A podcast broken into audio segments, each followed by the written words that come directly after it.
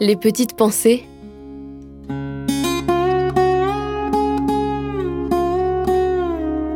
Terroir, héritage et savoir-faire. Un regard jeune sur la pêche. Les gens de mon âge en général, ils pensent que la pêche c'est un truc des vieux. On se fout de ma gueule quand je dis que je fais de la pêche. Mais au final, la plupart des potes à moi, après je leur expliquais comment moi je pêchais et je les ai emmenés une fois à la pêche. Et au final, ils ont pas trouvé ça si pourri que ça.